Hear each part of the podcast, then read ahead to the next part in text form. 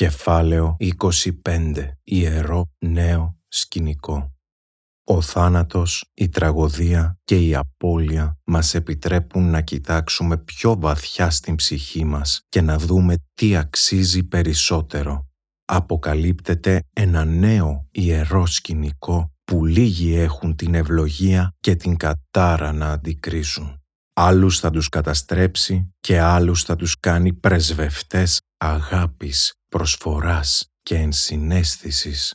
Μέχρι να συμβεί σε μας τους ίδιους δεν μπορούμε να το καταλάβουμε.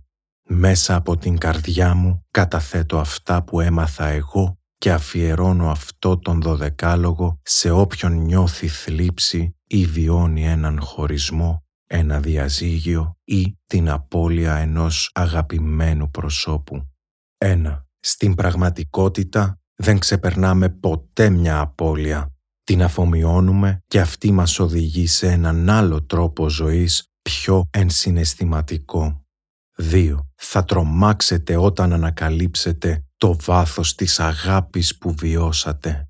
3. Μερικές φορές τα πράγματα απλώς συμβαίνουν. Μην ψάχνετε να εξηγήσετε γιατί. 4. Μην αποφεύγετε τον πόνο, διότι θα κάνετε τα πράγματα χειρότερα και θα παρατείνετε τη διαδικασία. Αφήστε τα συναισθήματά σας ελεύθερα. 5. Ένας θάνατος μπορεί να φέρει στην επιφάνεια τα καλύτερα στοιχεία σας, μπορεί όμως και τα χειρότερα.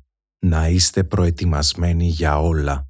6. Η απώλεια ενός αγαπημένου προσώπου μπορεί να σας κάνει να αναζητήσετε τον δικό σας σκοπό και τους στόχους σας και αυτό είναι κάτι θετικό. 7. Θα βρείτε παρηγοριά στα πιο απρόσμενα μέρη. 8. Οι ξαφνικές συναισθηματικές εκρήξεις αποτελούν μέρος της όλης διαδικασίας.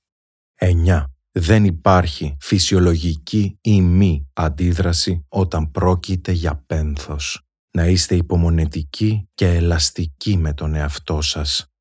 10. Οι άνθρωποι γύρω σας θα σας δείξουν ποιοι πραγματικά είναι. Στις δυσκολίες θα δείτε το πραγματικό τους πρόσωπο. 11. Ποτέ δεν θα γίνετε όπως ήσασταν παλιότερα. 12. Μια μεγάλη απώλεια είναι μια ευκαιρία να πάψετε να σκέπτεστε το εγώ σας και να ζήσετε περισσότερο με το συνέστημα.